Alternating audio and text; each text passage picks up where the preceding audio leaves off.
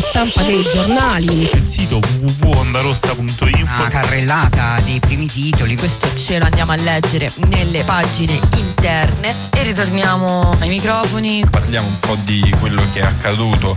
Non si, non si accende neanche il computer questa mattina, non so bene come sia possibile. Allora, vogliamo iniziare subito? Che dici? Vai. Iniziamo con la prima pagina del Corriere della Sera che non offre diciamo, grandi novità né rispetto al tenore di come le notizie vengono restituite e né insomma, rispetto anche a, ai contenuti. Apre il Corriere con una prima pagina dedicata in taglio alto alla visita di Meloni da Biden all'incontro bilaterale dunque Italia-Stati Uniti. Meloni da Biden, scrive il Corriere, l'intesa su Gaza si ai due stati, non capiamo come possa essere possibile stante la situazione attuale, insomma da prigione a cielo aperto è diventato un campo di sterminio a cielo aperto in questi, in questi ultimi, dal 7 ottobre. Gaza e poi la Premier dice Chico Forti tornerà in Italia, il peso del super bonus sul deficit è al 7,2%. Questo è il titolo, quello che omette il Corriere della Sera è che non sono stati previsti dei punti stampa di Giorgia Meloni dopo il colloquio appunto con Uh, Joe Biden, eh, la stampa aspettava un breve contatto con la Premier all'uscita dalla Casa Bianca, ma evidentemente eh, come dire, la Querelle probabilmente nei giorni scorsi con, uh, con Mattarella sulla vicenda di Pisa l'ha fatta, eh, come dire, mh, gli ha fatto avere dei ripensamenti. Poi ancora sempre eh, sul Corriere della Sera, centropagina, il Corriere per firma di Marco Emarisio racconta l'addio a Navalny, sfida Putin, scrive il Corriere della Sera con le foto del funerale, eh, scrive il Corriere slogan contro lo zar, folla assiepata per l'addio a Navalny, la sua immagine all'ingresso della chiesa a Mosca, l'addio della Russia ad Alexei Navalny, in più di 3.000 a Mosca ieri hanno partecipato al funerale dell'oppositore di Putin, la madre in piedi accanto al feretro, il messaggio via social sì, della moglie come fai? Eh, Giulia, potresti proteste e arresti in tutto il eh, paese. E ancora ehm, il taglio basso eh, Perugia, qui si parla dei dossieraggi illeciti su ehm, personalità dello sport, ministri, anche ehm, diversi eh, giornalisti, dai ministri a Marta Fascina, il giallo dei dossier sui politici. Eh, Perugia l'accusa ai nomi su cui il finanziere indagato fece ricerche, una lunga lista per un totale di 800 accessi abusivi alle banche dati riservate fatti dal 2020 in avanti, un lavoro di dossieraggio enorme, quello che ha visto protagonista il luogotenente della finanza Pasquale Striano Indagato così come il giudice Antonio Laudati, oltre a Crosetto, vittime del dossier i ministri Lollobrigida e Urso, ma anche il sottosegretario Fazzolari, Marta Fascina, Renzi e eh, Verdini. Ancora, eh, ieri c'è stata l'udienza per la revisione del processo di Erba, eh, il PG gela Olindo e Rosa, altre piste inverosimili, Olindo e Rosa sono stati condannati, lo ricorderete, per la strage di Erba, eh, sono tornati in aula ieri, a Brescia è iniziata l'udienza per la revisione del processo, ma la decisione è stata rinviata al 16 aprile quando parlerà la difesa e per il PG le nuove prove sono inconsistenti. Um, c'è poi un commento a centropagina di Francesco Verderami um, che si interroga se Schlein e Conte siano alleati o avversari, um, scrivendo l'incipite di questo commento e alla fine ne resterà solo uno o una contro Schlein, non sono ancora alleati ma già si percepiscono come avversari e non lo nascondono, si contendono la leadership che varrà la sfida a Meloni per Palazzo Chigi e sono accomunati solo dal vecchio motto competition is competition. Um, questo uh, quanto poi c'è appunto il caffè di Massimo Gramellini. E...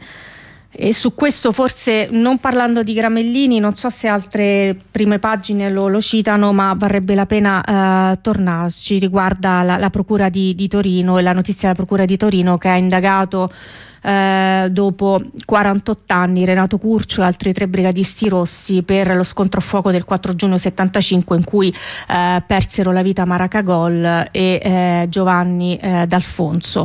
Eh, questa è la prima pagina del Corriere della Sera. Vado avanti con la stampa, vado avanti con la stampa. Vai, vai. La stampa come il Corriere apre con eh, la, eh, il funerale di Navalny, il popolo di Navalny scrive la stampa e migliaia a Mosca sfidano il Cremlino per partecipare ai funerali del dissidente con due eh, articoli a firma di Anna Zafesova che scrive il coraggio dell'altra Russia e Stefano Stefanini che parla di fossa scavata da eh, Putin. Um, mentre il Corriere in prima pagina non dedica nessuna notizia a quanto sta avvenendo a Gaza eh, lo fa la stampa di spalla scrivendo Hamas 70 ostaggi uccisi durante i raid dell'ONU che dice Netanyahu ha affamato Gaza. Israele ha fornito all'Egitto un elenco di nomi che non è disposto a far uscire dalle celle. Dopo le trattative in Qatar gli israeliani sono tornati senza le risposte attese. Il rapporto tra progressi e minacce di abbandonare i tavoli è sbilanciato sulle seconde. Hamas avrebbe congelato le comunicazioni con i mediatori dopo la strage degli aiuti a Gaza, 70 ostaggi uccisi durante i, i, i raid. E poi ancora sempre sulla uh, guerra a Gaza la guerra più difficile nella storia di Israele è l'analisi di Elena Leoventhal che scrive una guerra difficile, tremendamente difficile, forse la più difficile delle tante che nei suoi 75 anni di storia Israele si è trovato a combattere suo malgrado addirittura, scrive Elena Leoventhal. Io vorrei capire ma queste persone che cosa, che cosa vedono, no? come si informano, che fonti abbiano. Um, oppure come vanno a dormire la sera, oppure se come se, vanno a cioè, dormire un po' di notte. coscienza, insomma. E se dormono la notte. Um, Ah no, ma qui c'è una chicca in più, eh, perché eh, 75 anni di storia di Israele si è trovato a combattere il suo malgrado, nessuna voluta iniziata dallo Stato ebraico scrive Elena Loeventhal. È una guerra non lineare perché è cominciata con un, pogrom, un pogrom a tutti gli effetti, la violazione massiccia di confini considerati sino al 7 ottobre protetti, un massacro di civili, il rapimento di una smisurata quantità di persone. Va bene, parliamo di 30.000 persone massacrate, un eccidio in, drammatico e qui eh, l'analisi eh, evidentemente restituisce, non so, un'altra, un'altra cosa. Ehm, Sempre sulla stampa, um, taglio basso, la missione di Meloni a Washington, Cico Forti torna a casa dopo 24 anni, gelo, colle, governo, timori per i decreti. E poi eh, la stampa che ci restituisce sempre in taglio basso una eh, situazione eh, economica del nostro paese che evidentemente facciamo fatica a, a, a, visualizzare. Gli occupati crescono solo con ma con stipendi poveri. Beh, per fortuna i dati Istat sul mercato del lavoro ci dicono che a gennaio 2024 rispetto al mese precedente è diminuita sia l'occupazione sia la disoccupazione. Ehm, poi eh, c'è eh, di spalla eh, un'intervista a Stefano Accorsi, come dire, mai insomma non ne potevamo fare a meno, basta criticare i giovani, i loro valori meritano rispetto e, um, e poi una, una, lettera che andremo a leggere negli approfondimenti eh, interni di um, Chiara Saraceno che si rivolge a Val di Tara eh, a seguito della, della proposta eh, imbarazzante sulle classi differenziali per gli alunni con background migratorio, con gli alunni stranieri. Questa è la prima pagina della stampa. Allora, vado con il Sole 24 Ore. E come primo giornale, come insomma per la, il titolo d'apertura si continua a parlare del super bonus. Il super bonus sfonda i conti pubblici, deficit al 7,2%, spese 2023 a 76 miliardi, bilancio e congiuntura.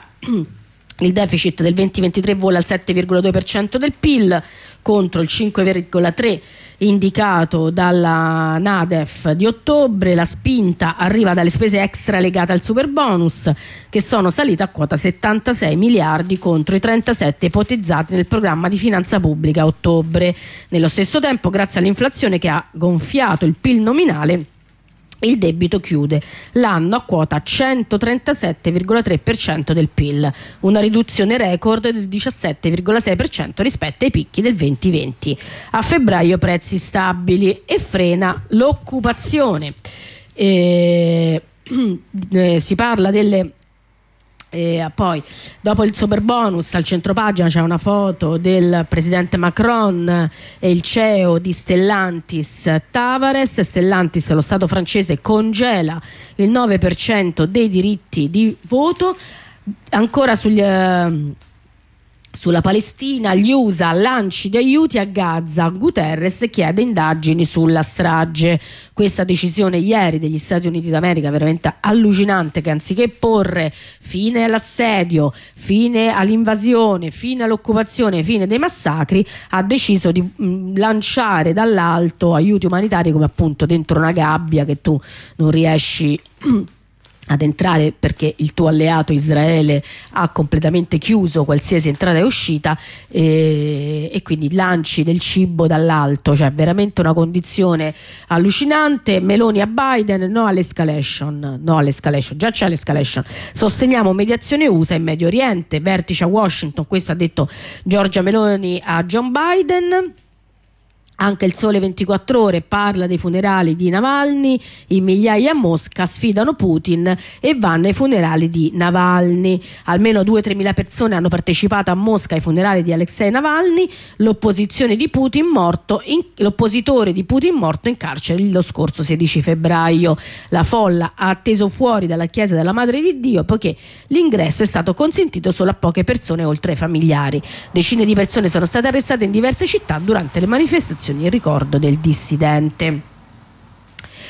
BTP, si parla della vendita di BTP, valore record a 18,3 miliardi, in 9 mesi 2 milioni di acquisti, superato sul filo di lana le missioni di giugno 2023, confermati i rendimenti, si è chiusa con ordine per 18,3 miliardi la terza emissione dei BTP valore. E poi insomma altre, eh, cioè, si parla di energia, eh, dell'Enel che cede a Sosteneo il 49% della società di stoccaggio, sigla Enel sigla una partnership con eh, Sosteneo per lo sviluppo di progetti di batterie e impianti a ciclo aperto in Italia, in particolare Enel, attraverso la controllata Enel Italia ha firmato un accordo con Sosteneo per l'acquisizione da parte di quest'ultimo del 49% del capitale sociale di Enel Libra Flexisis, costituita per la realizzazione e la gestione di un portfolio di 23 progetti di stoccaggio di energia a batteria. Si prevede che l'operazione genererà al closing un effetto positivo sull'indebitamento finanziario netto consolidato di Enel, pale a circa 1,1 miliardi. Si parla ancora di consumi fuori casa, la ristorazione catena in crescita, tutti a mangiare sempre fuori.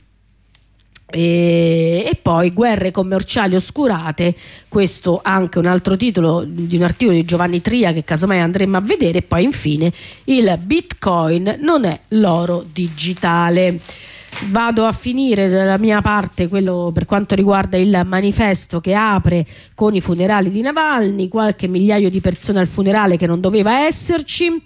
Alexei Navalny viene seppellito sulle note di My Way e Terminator. Davanti a coraggiosi che gettano fiori, ambasciatori a cui la Chiesa è vietata e poliziotti ovunque. C'è un uomo solo al comando che non tollera dissensi. Pietra tombale. Questo è l'articolo del manifesto di oggi che eh, subito sotto ovviamente parla di quanto è successo. Mh, in Palestina, strage del pane, il silenzio di Israele, sempre più paesi chiedono un'inchiesta sul massacro di giovedì, solo gli USA fanno scudo. Con il bisogno urgente di trovare cibo non si ha neppure il tempo di piangere i morti, chi giovedì è scampato alle mitragliate e alla calca è già pronto a tornare alla rotonda di Nabulsi in attesa degli aiuti insieme ad altre migliaia di persone. La gente non ha alternativa, ci dice eh, Aziz di Tel al-Awa, perché non si trova nulla a Gaza City e nel nord. Io passo tutto il tempo a cercare generi di prima necessità. Il massacro non può fermarmi, devo sfamare i miei figli.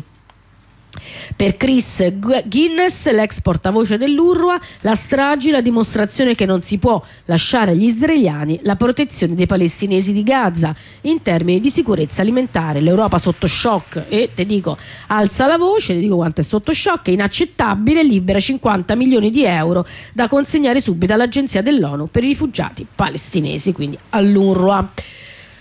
Ancora eh, si parla del, um, delle elezioni in Inghilterra che sono sicuramente molto interessanti, poi le andremo a vedere perché elezioni nel feudo Labour, il candidato di Starmer, Starmer va KO. Starmer, questa è per Gaza. Avete pagato e pagherete un alto prezzo per il ruolo che avete svolto nel permettere la catastrofe della Palestina occupata nella striscia. Questa è l'invettiva con cui il vincitore George Calloway del Workers' Party of Britain ha salutato il proprio trionfo. Questo succede in Inghilterra e non che insomma le elezioni ci entusiasmino troppo però ogni tanto insomma qualche botta insomma, va sempre bene. Poi ancora il funerale il problema anche da morto questo ancora su Navalny l'argomento insomma non mi entusiasma per niente. Così il dissenso è stato atomizzato ancora sul Navarni e ora l'Ucraina teme il disgelo. Eh, c'è un reportage di sabato Angeri a Odessa, i campi bruciano nell'est, ma non è solo a causa dei bombardamenti. L'erba è stata seccata dal gelo e quando il sole caldo di questi giorni la irradia prende fuoco quasi come l'estate. Lungo il viaggio capita spesso un campo agricolo con i lavoranti che provano a controllare le fiamme o i pompieri già all'opera. Il caldo in attesa attesa di questi giorni è pericolosissimo per Kiev, ci dice Sabato Angeri. Ancora Juventa, restituire l'onore alle ONG, si parla della difesa dell'ONG nel processo di Trapani, Trapani l'intervista eh, da parte del manifesto all'avvocato Alessandro Gamberini, accuse senza fondamento che hanno fatto il gioco delle destre, abbiamo ragazzi che si sono esposti in prima persona, trattati come eh, criminali. E poi ci, ci sono anche delle... Ehm, commenti politici, uno a firma di Antonio Floridia, eh, si parla delle basi sociali di una coalizione, coalizione possibile dell'accordo tra il PD e il Movimento 5 Stelle e poi il congresso del PSE, mai con la destra, e, ehm, e, infine, politiche del lavoro, l'AMPAL è finita, restano gli equivoci. L'Agenzia Nazionale delle Politiche Attive del Lavoro, l'AMPAL, è stata soppressa ed è stata assorbita dal Ministero del Lavoro. Da essa dipendono anche i beneficiari dei sussidi contro la povertà, una storia tormentata. Le dure polemiche sul reddito di cittadinanza. E con questo concluso il uh, manifesto. E allora andiamo sulla prima pagina del Fatto Quotidiano che apre con uh, gli indagati, mh, con la, la questione della, della del dossieraggio su ministri Crosetti, altre personalità dello sport, dello spettacolo indagati a Perugia, accessi abusivi, scrive il Fatto Quotidiano su mezzo governo con Terenzi e Co. Dal caso Crosetto l'indagine di Perugia, il PM antimafia fece dossier per interessi propri e l'ufficiale ricerche su politici di destra, 5 Stelle, Italia Viva, ma pure Agnelli e Fedez. Eh, poi eh, rischio ribaltone in Sardegna, scrive il Fatto Quotidiano, all'orizzonte la richiesta di riconteggio sorteggio perché mh, sembrerebbero esserci 10 sezioni sospese, scende il vantaggio di Todde, eh, sono passati 5 giorni dalla chiusura delle, delle urne nell'isola, lunedì mancavano 22 seggi su 1844 e la distanza eh, tra Todde e Truzzo era di 2900 voti, ora la differenza sarebbe di 800 e sembrerebbe scendere ancora eh, di più. Ehm, ancora eh, la nota riservata di Fratelli d'Italia su Mattarella, scrive Salvini a pagina 4 del Fatto Quotidiano, non Salvini, Matteo Salvini, ma il giornalista Salvini, così si legittima violenza a polizia. Ehm, campo largo, Conte, PD Azione è un sentimento, c'è un'intervista a Bettini, ogni tanto eh, riescono i vecchi, i vecchi mh, come dire, caporioni del, del partito Democratico Romano. Ehm, altro che divanisti nel primo mese senza reddito di cittadinanza, scrive il Fatto Quotidiano, più inattivi e meno occupati. Poi anche il fatto fa riferimento alla revisione farsa del eh, processo di Erba. Rosalindo Bis è solo commedia dell'arte eh, mediatica questo eh, quanto eh, sulla prima pagina del, del, fatto che sapete non mm, insomma, restituisce soltanto titoli e poi per gli approfondimenti bisogna andare nelle pagine interne dove andremo tra, eh, tra breve. Allora a questo punto faccio una lettura della prima pagina del dubbio che ringrazio sempre che eh, ci mandano, perché poi fra poco andremo a leggere eh, l'articolo di Valentina Stella, non estradate Anan in Israele, rischia trattamenti degradanti, c'è questo insomma il 12 marzo prossimo c'è questo processo, questo compagno palestinese all'Aquila, eh, quindi l'invito anche alla partecipazione all'udienza per eh, evitare appunto l'estradizione ovviamente in uno Stato, qual è quello di Israele che insomma sappiamo cosa sta facendo. Eh, il dubbio intitola sì ai test psicologici, ma solo sui futuri magistrati. Nordio ci pensa sul serio. Il ministro non esclude l'ok ai controlli sull'equilibrio i rischi di una lite con la NM che oggi alzerà il muro. Poi si parla di la Meloni, di Giorgia Meloni. Eh, ora Meloni accelera sul premierato per rispondere al colle al centro eh, pagina del dubbio Cori e rabbia per l'addio a Navalny si parla ovviamente della strage di Erba. Rosa e Olinda il PG scopre il processo mediatico e dice no alla revisione.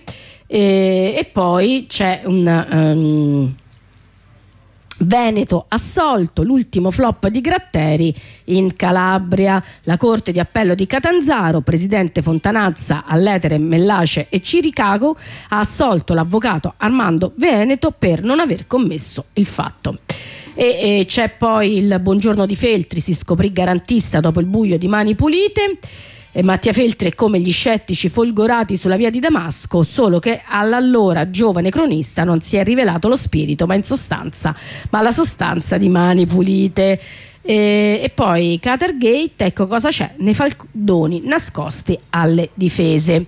Non so se ci sono altre prime pagine, anche dei giornali esteri, se sì, vuoi. Non, uh, sì, mm, siamo su Al Jazeera, si parla di 17 in, nell'ultima ora, anzi no, 27 minuti fa, uh, scrive Al Jazeera ogni cosa, ogni persona è un target qui a Gaza, si parla di 17 persone uccise eh, in un nuovo attacco israeliano su case che rappresentavano dei rifugi per le, le persone che non hanno più una propria casa e mh, quindi un altro massacro di, di eh, palestinesi eh, ora a Gaza. Poi c'era eh, una, un interessante articolo sempre su Al Jazeera di qualche giorno fa, ehm, un'intervista a un alto funzionario delle Nazioni Unite per gli aiuti umanitari che eh, affermava che gli aiuti arrivati in questo momento non bastano eh, e che più di un quarto della popolazione di Gaza, stimato in almeno 576.000 persone, è a un passo dalla eh, carestia. Questa eh, commissione tra militare e civile che tu citavi leggendo, eh, mi pare, il manifesto, è una storia vecchia. Sono andata a riprendermi eh, delle analisi fatte negli anni 2000 per dire quanto già da tempo poi ci si ragiona e quindi nella guerra, mh, parliamo della guerra in Kosovo, dove questa commissione tra ehm, appunto eh, gli stessi aerei che bombardano poi lanciano gli aiuti era, era evidente già eh, da, allora. In Afghanistan gli stessi aerei che lanciavano le bombe, lo, ricordi, lo ricorderemo, lanciavano anche pacchetti umanitari, è in Iraq che il concetto di guerra umanitaria si è rivelato però in tutta la sua tragicità e la sua ambiguità. Ci furono diverse denunce al tempo, eh, una molto forte di Médecins Sans Frontières, di Medici Senza Frontiere, eh, che eh, in qualche modo si era opposta eh, a um, questa, questa, forte commissione, questa eh, commissione che di fatto poi rappresenta la, la propaganda, no? una propaganda eh, molto forte degli Stati Uniti allora come, come ora. Ehm, al tempo in Afghanistan il il, um, tutto uh, i trasferimenti uh, della logistica e, della, e del, de, de, de, del, food doveva passare uh, attraverso, doveva ottenere l'approvazione di un organismo che era mh, sovra, mh, come si dice, mh, visionato dai militari americani, quindi con una compromessa imparzialità dei soccorsi umanitari che a quel punto non potevano appunto essere più imparziali nazionali. Eh, questa cosa la denunciò al tempo, parliamo del 2003, anche un Ponte per eh, che eh, diceva appunto eh, ci limitiamo ad essere soccorritori delle vittime di guerre ingiuste e, però invece eh, in questo senso rischiamo di essere imbrigliati nelle reti di scelte eh, politiche di guerra. questo per dire appunto quanto questa commissione non viene dall'oggi, quanto già sia stata come dire, messa, analizzata in tutta la sua come dire, velleità e propaganda, era soltanto soltanto per, per situare questo punto. Eh, c'è poi un'intervista sul New York Times del um, responsabile di USA, dell'Agenzia di cooperazione internazionale di aiuti americana, eh, che racconta di quanto sia impensabile poter arrivare con il drop aid, cioè gli aiuti, aiuti lanciati dall'alto, a una popolazione ridotta alla fame e alla carestia così ampia. Non si raggiungerà il numero di persone che ne ha necessità, non è quello il modo. Tra l'altro un drop aid corrisponde risponde a due camion che evidentemente sappiamo essere bloccati, quello che suggerisce USAID ovviamente è lasciare l'ingresso eh, di... Eh, esatto. No, ma poi vuol dire far uscire le persone che casomai per paura, qui ricordiamo stiamo parlando principalmente di più di 500.000 persone nel nord della striscia di Gaza che è comunque occupata in questo momento dall'esercito israeliano, ci sono i cecchini sulle, sulle case, ci sono quindi far uscire, lanciare dall'alto vuol dire far uscire potrebbe essere anche una strategia insomma non troppo carina di far uscire le persone dalle case per poi sappiamo Israele cosa fa. Insomma l'ha fatto appunto la strage del pane eh, eh, l'ha fatto ieri, l'altro ieri quindi far uscire le persone da casa dove evidentemente Israele ancora non riesce ad entrare visto che ci sono anche molte perdite questo se ne parla poco di militari israeliani farli uscire da casa eh, per fame e a quel punto poi appunto bombardarli o ci sono i cecchini e via dicendo. Quindi è una strategia veramente allucinante importante di mh, mm, eh, eh, comunque appunto non soltanto si uccidono le persone con le bombe ma si uccidono anche le persone eh, per fame. E non saranno insomma questi pochi soldi che stanno dando all'UNRWA non saranno gli, gli aiuti dall'alto se non si aprono le frontiere se non si fanno entrare i camion se non si mandano via i fulminati israeliani che stanno lì a Rafa a fare il rave i presidi contro gli aiuti umanitari. Insomma gente fuori di testa qui siamo alla follia più totale veramente cioè non so come se ne possa uscire e se non si aprono appunto i valichi se non si aprono le frontiere non si fanno entrare i camion insomma c'è ben poco da eh, lanciare dall'alto. Su questo io forse inizierei subito se ti va la rassegna stampa inizierei appunto andando proprio a parlare ancora di Palestina ma in casa nostra perché a pagina eh, eh, 8 del dubbio c'è un articolo eh, su, di Valentina Stella non estradate Anan in Israele rischia trattamenti degradanti Può l'Italia consentire l'estradizione di un cittadino straniero in un paese dove soprattutto nell'ultimo periodo lo Stato di diritto è sospeso? E questa è la domanda che si pone eh, parlando con il dubbio l'avvocato Flavio Rossi Albertini, legale insieme a Stefania Calvanese di eh, Yesh Anan Kamal Afif, cittadino palestinese classe 1987, rinchiuso nel carcere di Terni dal 29 gennaio a seguito di una richiesta di estradizione con l'accusa di terrorismo da parte di Israele, accolta dal ministro della giustizia Nordio. La storia politica di Anan è molto articolata e come ci spiega il suo legale trova la sua genesi nella Cisgiordania occupata, quando l'esercito israeliano colpisce mortalmente la sua giovanissima fidanzata. Anan all'epoca dei fatti quattordicenne decide di entrare nella formazione delle Brigate Martiri di Al-Aqsa. Nel corso degli anni partecipa alle attività di resistenza condotte dalla stessa. Nel 2004, a 16 anni, quale riconoscimento dell'impegno profuso riceve da Arafat il grado di ufficiale. Dopo varie peripezie, dopo aver rischiato la vita a seguito di un agguato dell'esercito israeliano ed essere stato operato in Norvegia, arriva finalmente nel nostro paese e ottiene la protezione speciale nel 2019, proprio in virtù del rischio di sottoporsi a trattamenti inumani e degradanti o a persecuzioni in caso di espulsione nella zona di provenienza. Nell'istanza di revoca della misura cautelare presentata alla Corte di Appello dell'Aquila, i due legali sottolineano due questioni per i quali il loro assistito non dovrebbe essere estradato. Esiste il rischio concreto ed effettivo che il ragazzo venga sottoposto a trattamenti inumani e degradanti e vige la clausola di non discriminazione a fronte del crimine di apartheid di cui è accusato lo Stato di Israele da diverse ONG internazionali. Comunque il lavoro sporco fanno fa sempre al coso dell'Aquila, eh? Al Tribunale dell'Aquila. È la stessa è stata la stessa Corte di Cassazione nel 2020, accogliendo la richiesta israeliana di estradizione di un proprio cittadino, giustificandolo proprio nel suo non essere palestinese e dunque non a rischio di subire condizioni di detenzione che violano il diritto internazionale, a sostenere, condividendo i rapporti di Amnesty International e Human Rights Watch, che in Israele ci sono condizioni detentive non rispettose dei diritti umani e il ricorso sistematico e impunito alla tortura. Tale situazione, secondo i legali, persiste ancora. Amnesty International e Human Rights hanno recentemente ribadito come Israele torturi sistematicamente i prigionieri palestinesi, non solo nelle forme più manifeste e più eclatanti che il termine stesso evoca, ma con una prassi di interrogatori che sfociano nella tortura per la modalità con cui sono praticati e che determinano spesso la confessione estorta. L'articolo poi va bene, è molto lungo, ovviamente parla anche di un rapporto delle Nazioni Unite dello scorso di due anni fa in cui sono stati ampiamente documentati casi di reclusione in celle insalubri e sovraffollate e via dicendo. Per cui ehm, Ricordiamo il 12 marzo ci sarà presso la Corte di Appello del capoluogo abruzzese, quindi all'Aquila, questa udienza camerale. E c'è stata anche un'interrogazione parlamentare al ministro Nordio, al ministro degli esteri italiani, portata avanti al Movimento 5 Stelle e ci sarà un presidio al carcere dell'Aquila appunto il prossimo 12 marzo.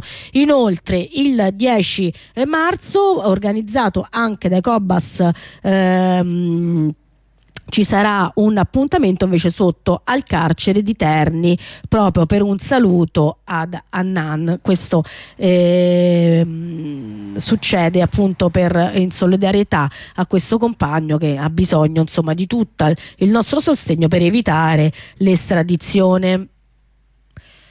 Va bene, questo uh, ho fatto un po' un mix tra quello che è l'articolo del dubbio e un po' quello che sono che è il mm, che sono i comunicati.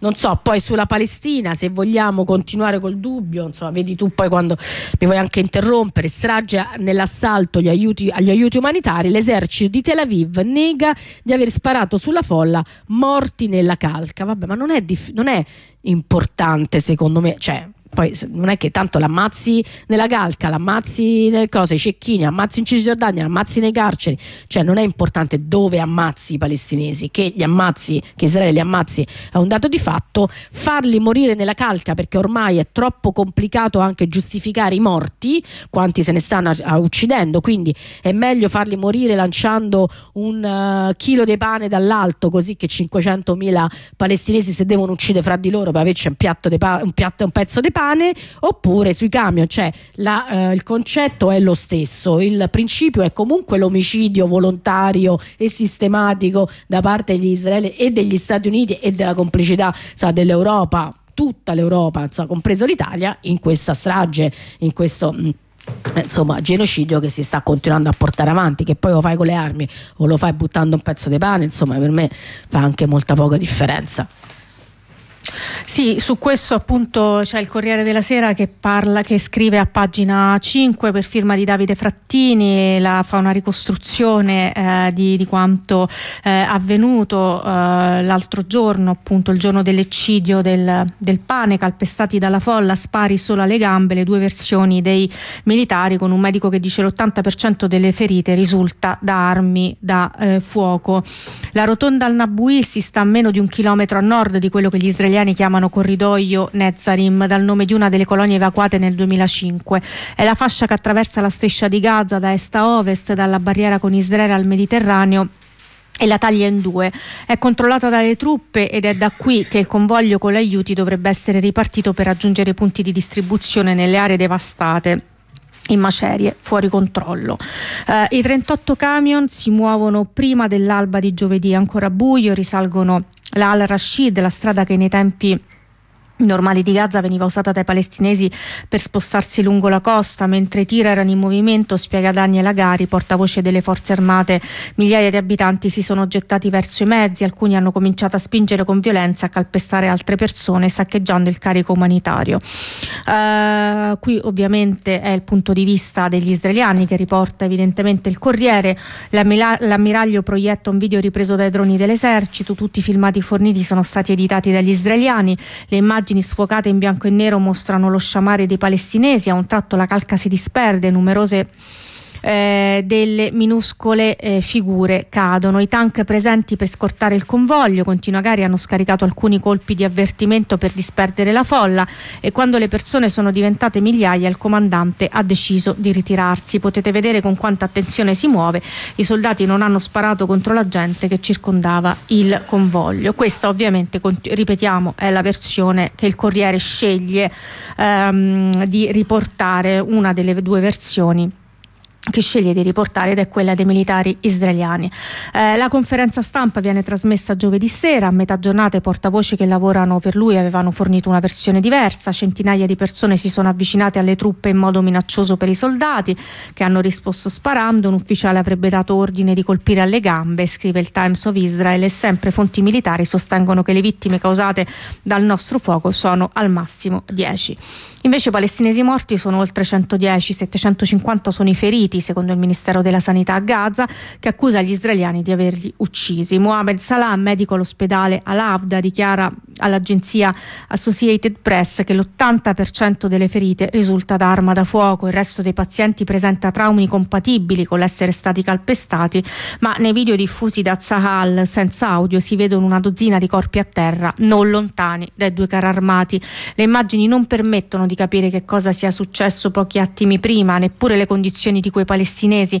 In una ripresa con il cellulare trasmessa dalla televisione Al Jazeera si vede la folla al buio che monta sui tir, alcuni sarebbero stati schiacciati dai mezzi, sullo sfondo si sentono i colpi di mitragliatrice, inizia il fuggi-fuggi nel cielo, volano i traccianti sparati dai militari, vengono dalla direzione del mare dove sono fermi i tank. Quando sorge il sole i camion che dovevano portare soccorso diventano i carri su cui vabbè ammassare i corpi. Va bene, questo lo, ve, lo, ve, lo, restituiamo anche per farvi capire quanto appunto non ci si riesca ad informare per nulla sui giornali che facciamo anche molta fatica quotidianamente immagino a, a leggere tutte le mattine perché davvero è imbarazzante il livello della stampa lo zerbinaggio della stampa italiana allora, io passerei infatti a questo. cioè, è veramente incredibile. È imbarazzante. No, ma poi anche questa distrazione, cioè, mo, meno male che oggi non c'è sui giornali, ma ieri non si parlava altro che la liberazione di questo Chico, come si chiama? Chico Forti. Eh, Chico Forti che 30.000 persone massacrate. Eh, noi parliamo massacrate. di eh, e noi parliamo di Chico Forti che voglio dire, poi sempre questi personaggi positivi, no?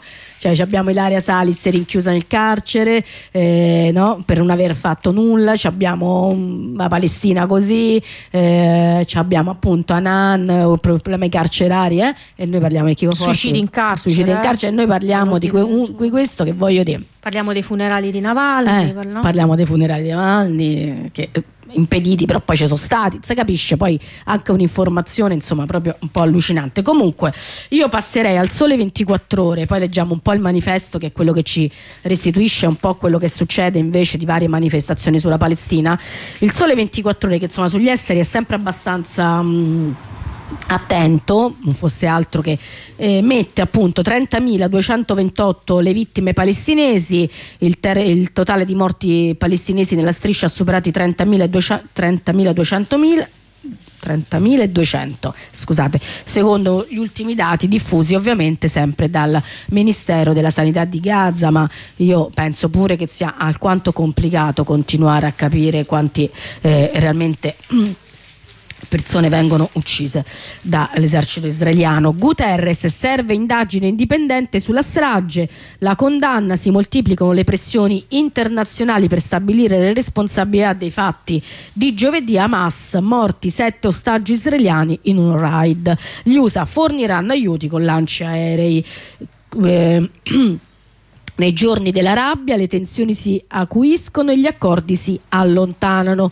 La strage di Gaza City azzera, eh, azzera le speranze di un cessate il fuoco e annulla l'ottimismo dei giorni scorsi. La guerra tra Israele e Hamas, ricordiamo, insomma, non è una guerra tra Israele ed Hamas, è un'invasione e un, un genocidio.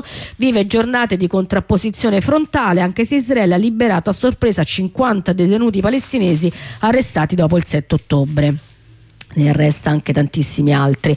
Hamas ha annunciato su Telegram la morte di sette ostaggi israeliani in seguito a un bombardamento sionista. La comunità internazionale chiede un'immediata indagine su 112 civili uccisi in attesa di aiuti alimentari. Gli Stati Uniti hanno bloccato al Consiglio di sicurezza dell'ONU una dichiarazione di condanna di Israele per la strage avvenuta ieri a Gaza City. Tuttavia dovrebbero iniziare a consegnare aiuti a Gaza tramite lanci da aerei militari. Lo riporta il Wall Street Journal. Hamas Hamas ha congelato le comunicazioni con i mediatori dopo la strage degli aiuti a Gaza.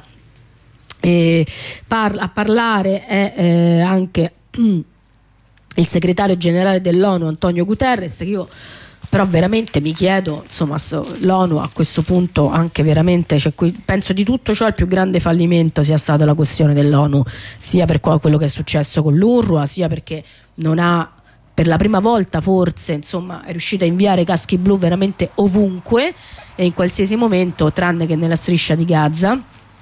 E non c'è proprio penso insomma più le condizioni, non ci sono più le condizioni politiche, later- insomma, di accordi e di, eh, di, sussistenza, penso proprio dell'ONU, no? Non so se cioè, tu che ne pensi, però. No, no, su questo poi c'è un'intervista eh. proprio su quanto dici tu a Filippo Lazzarini. Eh, appena vai, vai. No, no, appena no, tanto finito, qui dice semplicemente Guterres ha affermato che le morti avvenute a Gaza richiedono un'indagine efficace e indipendente, ma vorrei capire chi la fa questa indagine eh, indipendente, eh, efficace e indipendente. Cioè, l'ultima sulla questione degli stupri del 7 ottobre l'ha fatta il New York Times. Attraverso ha... una giornalista che sappiamo essere una, insomma, non una giornalista vera. Eh, ma, ma poi eh, è stata smentita continuamente, quindi si è portata avanti per mesi come intitolata l'indagine indipendente. Poi ci sono stati articoli su articoli su articoli che indipendente non era. Chi la fa? L'ONU, l'indagine indipendente. Chi la fa? Non c'è un tribunale internazionale che che eh, chi fa queste indagini indipendenti, anche proprio il, la questione eh, giornalistica oltre che giudiziaria. Nelle stesse ore il capo della diplomazia europea, Joseph Borrell, denuncia una nuova carneficina e vittime totalmente inaccettabile. Il presidente del Consiglio europeo, eh, Charles Mitchell, ha scritto su X di essere scioccato e disgustato dall'uccisione di civili innocenti, mentre il presidente francese Macron cessa il fuoco, cessate il fuoco subito. Anche qui però la, la, ci abbiamo fatto quasi un redazionale qualche settimana fa, lo ritrovate sulla... Ehm, cercando insomma sul sito della radio per un articolo di eh, Silvia Ballestra proprio che scriveva al TG1 chi fa cosa? Cioè che vuol dire? Eh, come viene detto qui eh, uccisione scioccata e, e, e disgustato dall'uccisione di civili innocenti. Chi uccide chi? Nominiamo con soggetto e complemento appunto, cioè c'è una strage da parte dell'esercito israeliano, da parte dello Stato sionista, da parte dello Stato di Israele nei confronti dei palestinesi ehm, eh, della, nella striscia di Gaza e in Cisgiordania. Insomma questo... Eh, mi sembra, insomma, poi ci sono 50 vabbè, detenuti palestinesi liberati, ma il ministro della sicurezza nazionale mh, ha scritto su X che in realtà quelle scarcerazioni sono state decise dallo Shin Bet come gesto di distensione in vista del Ramadan, una mossa a suo parere errata, ha aggiunto, essendo avvenuta nel giorno in cui due ebrei sono stati uccisi in un attentato in Cisgiordania. Negli ultimi dieci giorni le forze israeliane impegnate a Gaza hanno ucciso 450 terroristi di Hamas, ci dice virgolettato Israele, lo afferma il portavoce militare israeliano Agari. Dall'inizio della guerra abbiamo eliminato oltre 13.000 terroristi. Intanto Hamas e Fatah, rivali politici, hanno prom- promesso unità d'azione rispetto a Israele nel dopoguerra a Gaza. In colloqui ospitati a Mosca, gli esponenti dei due gruppi hanno promesso anche di portare avanti il dialogo sotto la bandiera dell'organizzazione l'Organizzazione per la Liberazione della Palestina, l'OLP. In una nota, i colloqui che si sono svolti nella capitale russa sono stati definiti costruttivi sui punti condivisi. Dicevamo appunto che a pagina 7 della stampa oggi troviamo un'intervista a Filippo Lazzarini. Filippo Lazzarini è responsabile, il commissario, scusate, non il responsabile dell'URWA ehm, e è titolata Nella striscia si muore di fame, il responsabile è Netanyahu. Ehm, la carestia indotta eh, scrive Lazzarini, eh, ed è facile tornare indietro, basta aprire i valichi, eh, spiega appunto Lazzarini, il commissario generale dell'URVA, l'agenzia ONU per i rifugiati palestinesi, in questa intervista alla stampa. Uschi Audino, che è il giornalista mh, appunto che mh, ha fatto questa intervista, gli domanda: si è fatto un'idea del massacro costato la vita a 112 palestinesi durante il transito del convoglio dei beni alimentari? Circolano diverse versioni, sono le due versioni o anche più di due, comunque le due di cui vi abbiamo, con, vi abbiamo dato conto presenti sul eh, Corriere della Sera gli domanda eh, Audino qual è la sua, non ho altri dettagli, risponde Lazzarini rispetto a quanto ho saputo dai media, ma sono certo che le indagini ci diranno come si sono svolti i fatti, beato lui che è certo. È scioccante però che centinaia di persone affamate siano state uccise mentre stavano disperatamente aspettando il cibo. Nel nord di Gaza incombe la carestia e come Urva non abbiamo più potuto portare aiuti dal 24 gennaio, quando abbiamo riprovato a inizio febbraio il nostro convoglio è stato bloccato dall'esercito israeliano. Non ho una mia versione dei fatti, ma so che il trasporto trasporto di due giorni fa non era organizzato né dall'ONU né dall'URWA né da alcune associazioni umanitarie conosciute. Sembra ci sia dietro un'iniziativa di altra natura. Di quale natura? gli domanda il giornalista. A questo stadio non faccio supposizioni, i fatti possono essere accertati solo con un'indagine seria, un adeguato accesso al luogo, un appropriato interrogatorio a chi guidava il trasporto e ascoltando testimoni oculari. Come sta procedendo l'assistenza umanitaria a Gaza in quest'ultimo periodo? Da settimane noi ed esperti della FAO parliamo di carestia incombente. Rispetto a questa situazione di emergenza e sebbene la Corte di Giustizia internazionale dell'AIA abbia chiesto uno sforzo maggiore è successo il contrario. L'assistenza umanitaria a febbraio è diminuita in media del 50% rispetto a gennaio ed è diminuita perché man- è mancata la volontà politica. Ci sono due accessi a Gaza attualmente operativi, Rafa e Kerem Shalom. Il secondo è quello che permette la maggiore capacità di transito, ma è regolarmente chiuso o perché ci sono manifestazioni o per via di un sistema di ispezioni estremamente macchinoso. Per esempio un camion dall'Egitto impiega per entrare tra i 5 e i 7 giorni. Al fondo manca la volontà. Eh, se Israele volesse l'accesso ai valichi potrebbe essere più veloce. Prima del 7 ottobre transitavano 700 veicoli pesanti al giorno, oggi abbiamo una media di 100-150 e nemmeno tutti i giorni. Se ci fosse la volontà di aprire altri valichi, per esempio a Carni o Erez nel nord, dove attualmente abbiamo una popolazione in trappola ridotta alla fame, potremmo affrontare la situazione. Questa è una situazione puramente man-made, cioè indotta dall'uomo artificiale. Non ho mai visto nella storia recente un posto in cui viene artificialmente provocata la carestia. Ehm, intendo che creata, la carestia è creata da un sistema di sicurezza estremamente serrato. Se fosse allentato il problema della fame si potrebbe risolvere. È molto più facile affrontare la fame a Gaza piuttosto che nel Sahel dove è legata a condizioni ambientali. Qui la risposta è nota. Basta aprire i valichi e lasciare entrare i convogli per dare assistenza alle persone. Il governo israeliano, chiede il giornalista, eh, ha lanciato accuse pesanti all'URWA sostenendo che 12 dei suoi collaboratori sarebbero stati coinvolti nel massacro del 7 ottobre. Come replica? E replica Lazzarini, quando il 18 gennaio sono stato messo al corrente sono rimasto scioccato. La vicenda è stata presa molto seriamente e non solo le persone accusate sono state licenziate, cioè senza neanche un processo, quindi no? Cioè questo è stato accusato, quindi te mandiamo via. Vabbè solo perché c'è un'accusa da parte di Israele, ma ho denunciato tutto al segretario generale dell'ONU. Sempre democrazia nel mondo. Eh, ha denunciato tutto al segretario generale dell'ONU che ha avviato un'indagine indipendente. Ritornano le indagini eh indipendenti. Sì. È il leitmotiv. Ma poi dell'ONU, cioè voglio dire, ci stanno i paesi, mettono veti per qualsiasi cosa, che indagine indipendente? Sono in corso di revisione anche le procedure del sistema di risk management sotto la guida dell'ex ministra francese Catherine Colonna. Tra poco avremo i risultati e siamo pronti a migliorare il necessario, però voglio essere chiaro, stiamo parlando solo di accuse e però nel mentre queste persone sono state licenziate. Quali sono state per voi le conseguenze di questi addebiti? Circa 16-18 paesi hanno congela- congelato i loro contributi all'URWA. Se non cambia qualcosa la capacità dell'agenzia di affrontare la peggiore crisi umanitaria della regione sarà compromessa compromessa. Non potremmo fornire servizi essenziali come l'istruzione, eh, come l'istruzione in Giordania, Siria, Libano e Cisgiordania, dove ci sono migliaia di bambini e 450 milioni di dollari sono a rischio di congelamento. Um, il governo Netanyahu, chiede il giornalista, sostiene che l'URWA è compromessa con Hamas e afferma che il loro data center era sotto la vostra sede a Gaza City. Come lo spiega? Gli israeliani non si sono mai rivolti a noi con le loro accuse, le hanno sempre trasmesse via social media o via tv. L'accusa del data center è un'affermazione, ma non hanno mai condiviso con noi le prove.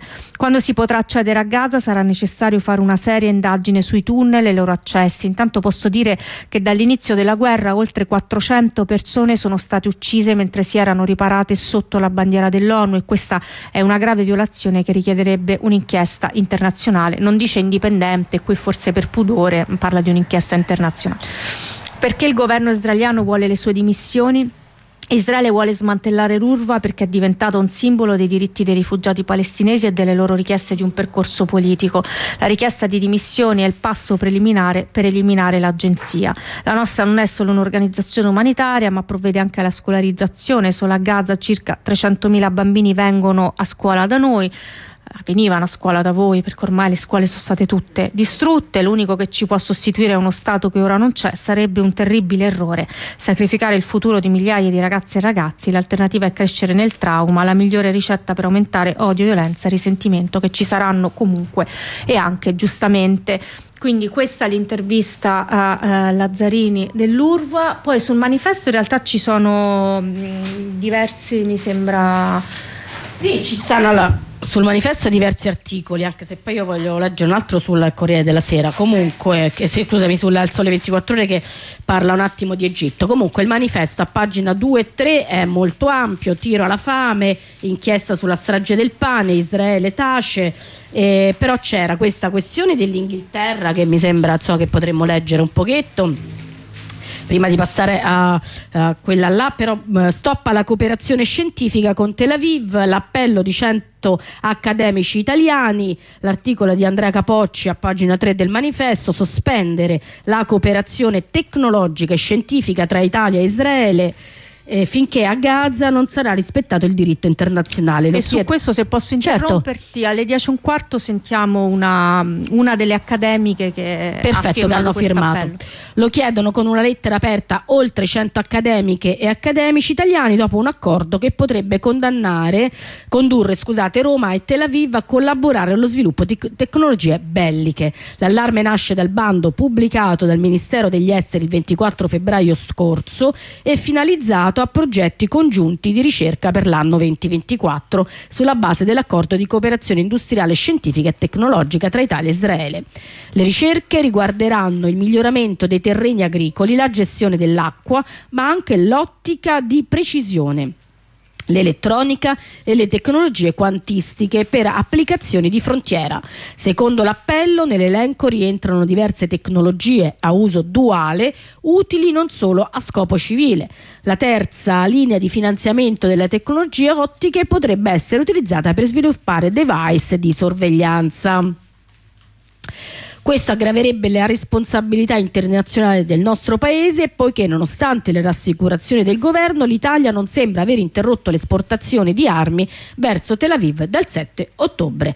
L'appello chiede il congelamento di queste relazioni. Uh, altrove gli atenesi sono già mossi, si parla dell'Università della California di Davis, ha disinvestito 20 milioni di dollari ma l'obiettivo è anche proteggere l'Italia da una possibile chiamata in correità la Corte internazionale di giustizia sta esaminando le accuse di genocidio a carico di Israele e le conseguenze per uno Stato ritenuto complice.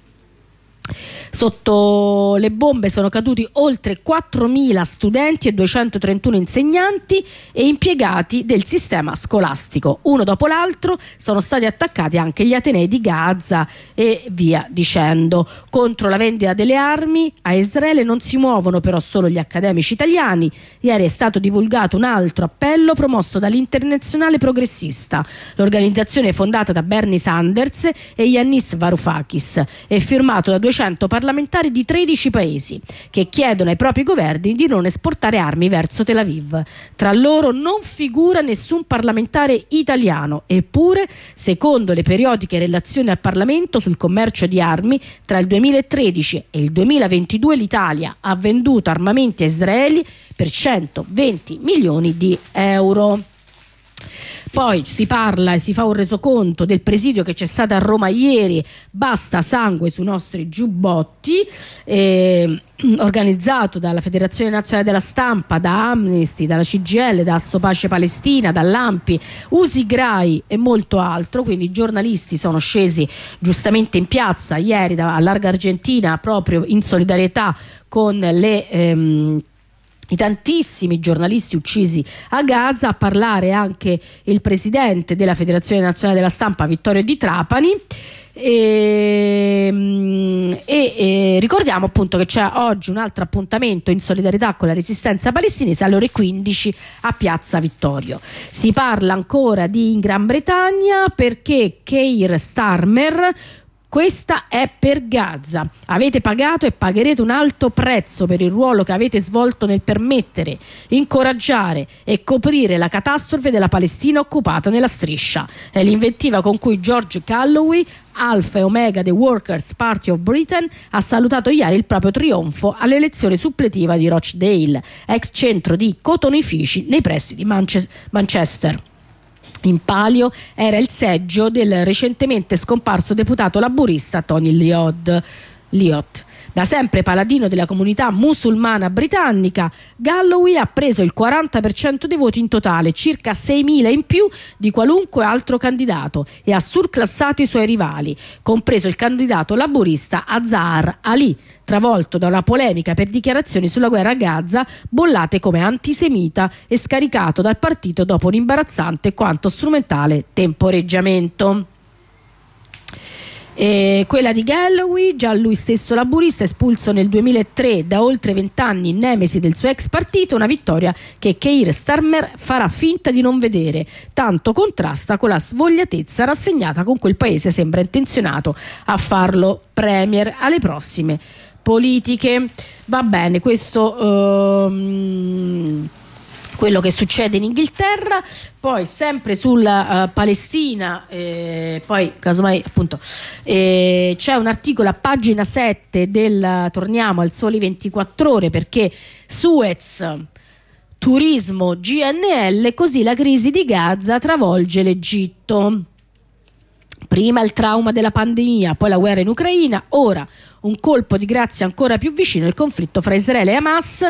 L'Egitto, il terzo paese più popoloso dell'Africa, sta scontando le ricadute della crisi medio orientale su un'economia già soffocata da inflazione vicina al 30%, crisi, valut- eh, crisi valutaria e ritardi cronici di una mala gestione che è riuscita appena ad accennare le riforme promosse e promesse per il rilancio del Cairo.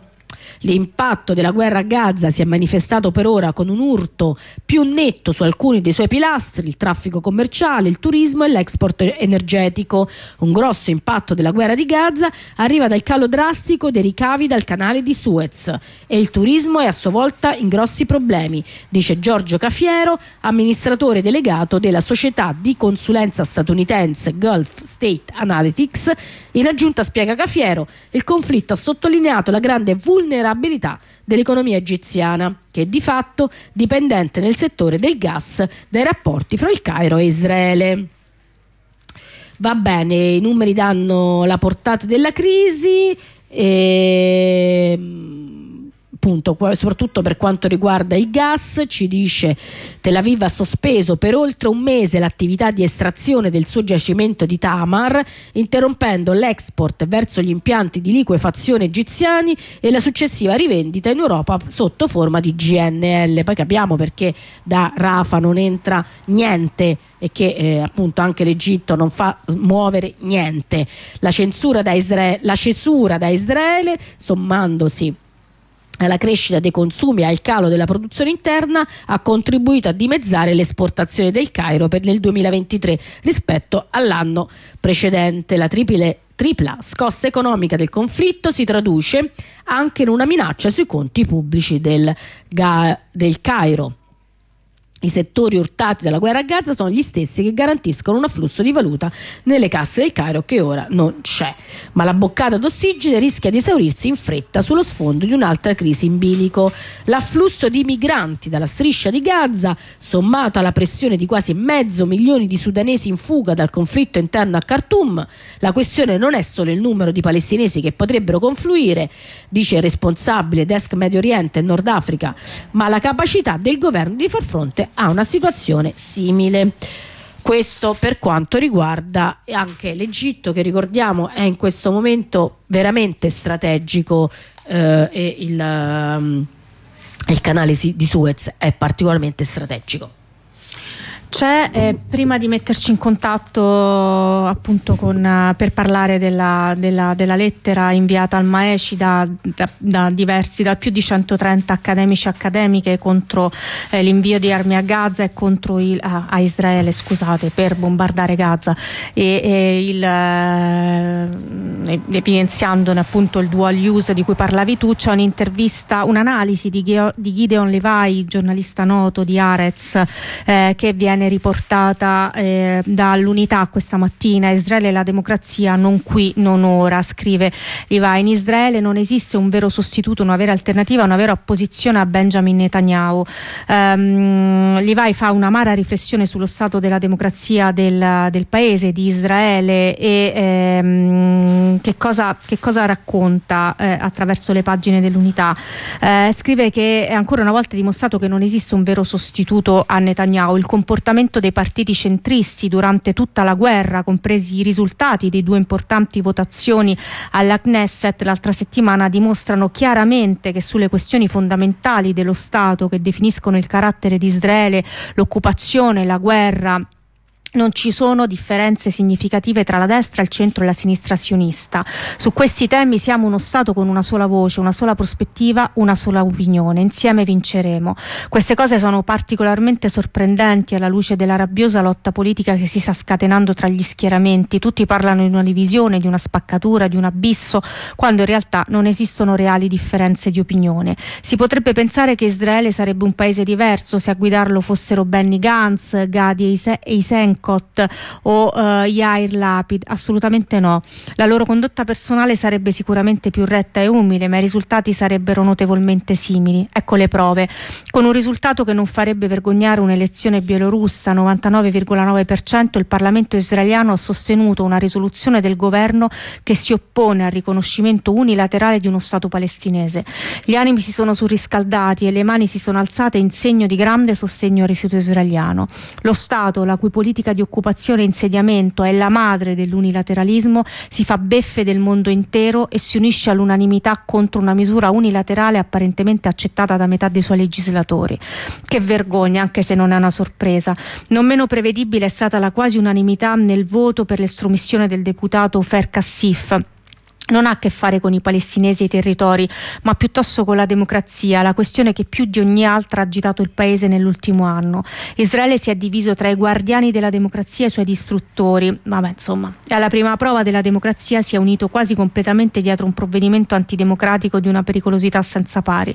La maggior parte, continua Levi, di coloro che si sono battuti contro il colpo di Stato, quasi tutti coloro che gridavano alla democrazia hanno alzato la mano a favore della rimozione di un legislatore per le sue opinioni e la sua visione del mondo o sono fuggiti dal voto per codardia. Il colpo di Stato ha già vinto e questa volta non solo con i voti della destra ma anche con quelli di Yesh Atid del Partito di Unità Nazionale e persino del Partito Laburista. La sciagurata fuga del voto di Benny Gantz, Gadi Eisenkot, Yair Lapid, Merav Michaeli e dei loro colleghi è stata una vergogna per chi pretende di lottare per la democrazia. Avrebbero dovuto votare no, forte e chiaro, eppure sono scappati. Un'altra vergogna, un'altra disgrazia per la quale non c'è perdono. Infine, il comportamento in guerra. All'inizio la sinistra e il centro hanno sostenuto tutte le guerre di Israele, quelle criminali, quelle giuste, scrive Livai, ma in passato si sono presto ricreduti e si sono opposti a tutte le guerre precedenti. La guerra più brutale e inutile di Israele non ha una sola voce di opposizione della nemmeno dopo più di quattro mesi e quasi 30.000 morti palestinesi oltre ai deputati arabi. Una parte di coloro che non sono di destra sostiene la guerra dall'interno del governo e un'altra parte la sostiene dall'esterno e tutti nel coro cantano la stessa canzone condotta dalla destra. Il mondo intero chiede la fine della guerra e nella non c'è un solo parlamentare sionista che lo faccia. Democrazia, opposizione, alternativa? Non qui, non ora. Solo il disgusto per Netanyahu ci ricorda che esistono ancora una coalizione e un'opposizione, ma questo disgusto è principalmente personale. È un bugiardo Netanyahu, è un edonista, è corrotto, pensa solo a se stesso, ha abbandonato gli ostaggi, ha venduto l'anima alla destra canista, l'ha legittimata e forse è sempre stato lì. Dire tutto questo è molto vero ed è una cosa irritante, ma non, non una proposta alternativa. Conclude Levi, la storia è davvero cambiata, quella notte del 4 novembre 1995 Rabin è stato assassinato, la sua lezione è smarrita e oggi a guidare Israele è l'uomo che da un balcone di Gerusalemme arringava la folla dando del traditore al primo ministro laburista colpevole di aver osato svendere all'odiato nemico palestinese la sacra terra di Israele Israele, oltre che la sicurezza dello Stato ebraico. La folla applaudente innalzava cartelli con Rabin effigiato con la divisa da SS o con la kefia palestinese. L'odiatore seriale era Benjamin Netanyahu. Ecco, volevamo darvi conto anche di questa lettura dall'interno, diciamo, mm, per mano del giornalista israeliano Suarez uh, Levi e quando sono le 10.13 mettiamo un po' di sì, musica. Sì, andiamo un attimo a fare uno stacco musicale e torniamo fra brevissimo con una corrispondenza perché continuiamo a parlare di Palestina.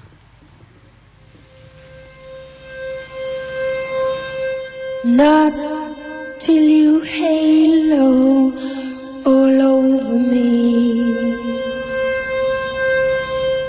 I'll come over.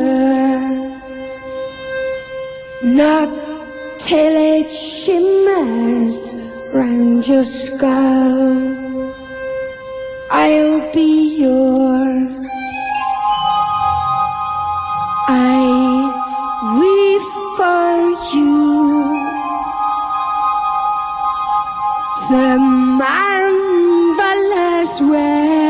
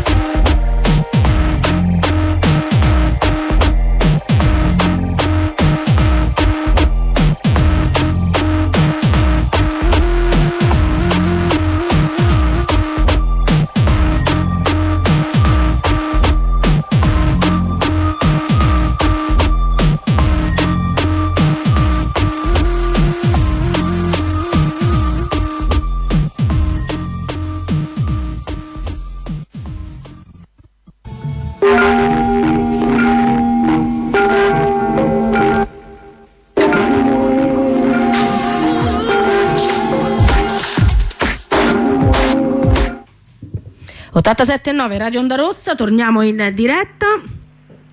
Pronto, buongiorno, ciao. Buongiorno. Ciao Paola, là siamo al telefono con Paola, con Paola Rivetti, una delle firmatarie di una lettera aperta al Maeci per la sospensione dell'accordo di cooperazione industriale, scientifica e tecnologica tra Italia e Israele per il rischio di eh, dual use, di doppio uso e violazione del diritto internazionale e umanitario. Intanto grazie per essere con noi eh, questa mattina e mh, siamo già, abbiamo avuto già modo di eh, sentirci da, da questi microfoni eh, da, da quando, dal 7 ottobre in poi, da quando come accademiche e accademici avete eh, iniziato a prendere delle posizioni molto chiare, molto nette sull'eccidio che stava avvenendo e continua ad avvenire a Gaza. Allora lasciamo a te la parola per raccontarci, per spiegarci meglio questo, appello, come nasce, a chi si rivolge, quali sono, quali sono gli obiettivi.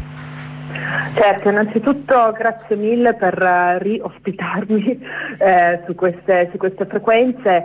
Eh, questo appello è diciamo, in, um, in, senso temporale l'ultimo eh, che così vuole coinvolgere tutti e tutte le accademiche e gli accademici italiani, anche quelli che sono all'estero, ad esempio io stessa, ma appunto si inserisce, come dicevi proprio tu, in un lavoro che è di più lunga durata eh, sicuramente dal 7 ottobre in poi, ma in realtà anche prima. Dal 7 ottobre in poi appunto abbiamo in realtà compilato, fatto girare, sottoscritto, sostenuto diversi appelli, diverse lettere aperte, anche alcune petizioni che abbiamo inviato insomma, quasi sempre a Tajani e a Bernini, eh, che chiedevano eh, c'è stato il fuoco, eh, chiedevano come ad esempio questa lettera aperta di cui appunto stiamo, stiamo, parlando adesso, chiedevano anche la sospensione, l'interruzione o anche il boicottaggio delle relazioni eh, di ricerca istituzionali tra eh, appunto le università e i centri di ricerca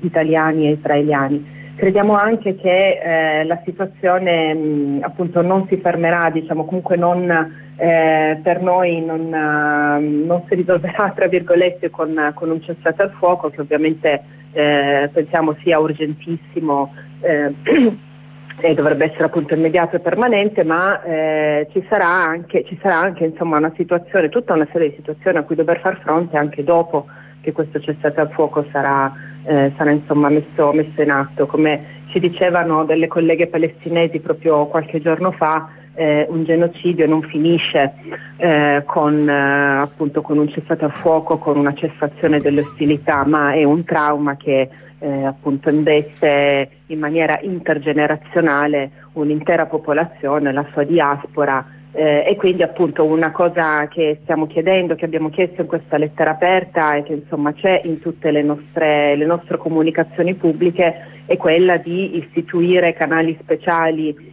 fondi eh, e canali speciali dedicati quindi a studenti palestinesi, eh, colleghe e colleghi con l'istituzione appunto di ad esempio visiting professorship, quindi la possibilità insomma per eh, le nostre colleghe e i nostri colleghi, tutti gli studenti palestinesi di rimuoversi fisicamente anche da una situazione di pericolo letale e poter appunto accedere a, ehm, diciamo a, ad ambienti che sono, che sono più sicuri, come del resto è stato fatto per uh, crisi umanitarie e conflitti in precedenza, pensiamo eh, ovviamente all'Ucraina, il primo eh, riferimento che viene in mente, ma penso anche all'Afghanistan.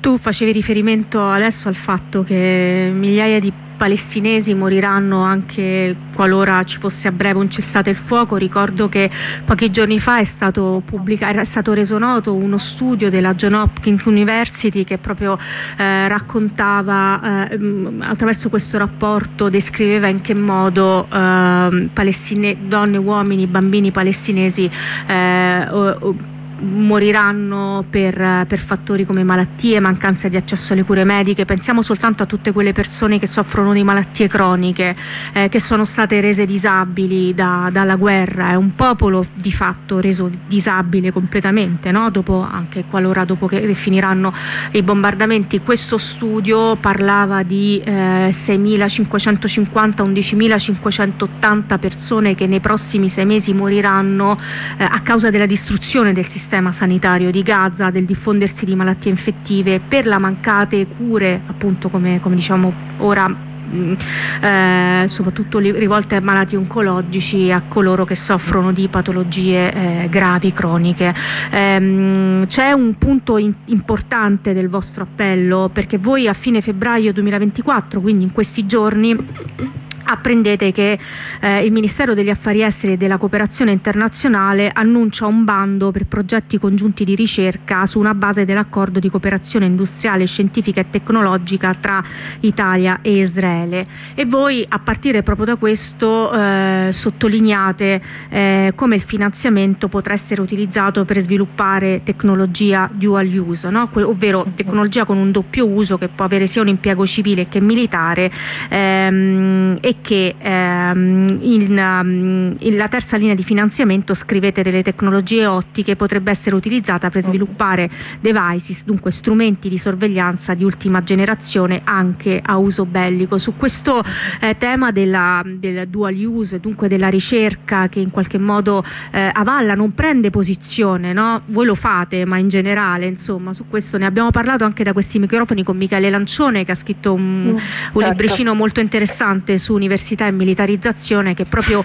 aveva un focus eh, esattamente su questo, no? metteva al centro del suo ragionamento le collaborazioni dirette tra università e Finmeccanica Leonardo in quel ehm, libricino nello specifico e ne denunciava appunto come ci si nascondesse dietro questo dual use eh, per in qualche modo come dire eh, fare una sorta di washing anche di lavamento di coscienza no? rispetto a ecco. E questo mi sembra anche uno dei punti del vostro appello fondamentali da Certo. ribadire Certo, ci sono come dire, delle ragioni sono ragioni morali, politiche, poi ci sono anche delle ragioni di rispetto diciamo, delle convenzioni internazionali e del diritto internazionale.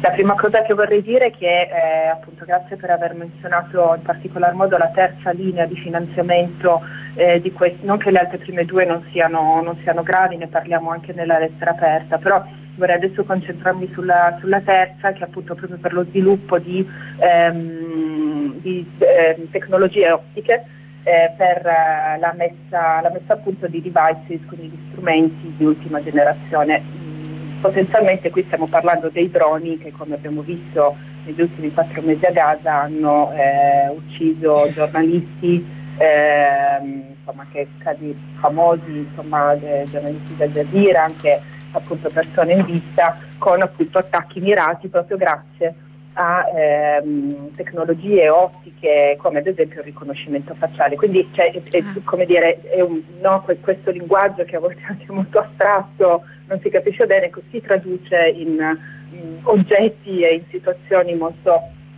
eh, molto, molto reali e molto materiali come, come appunto questa.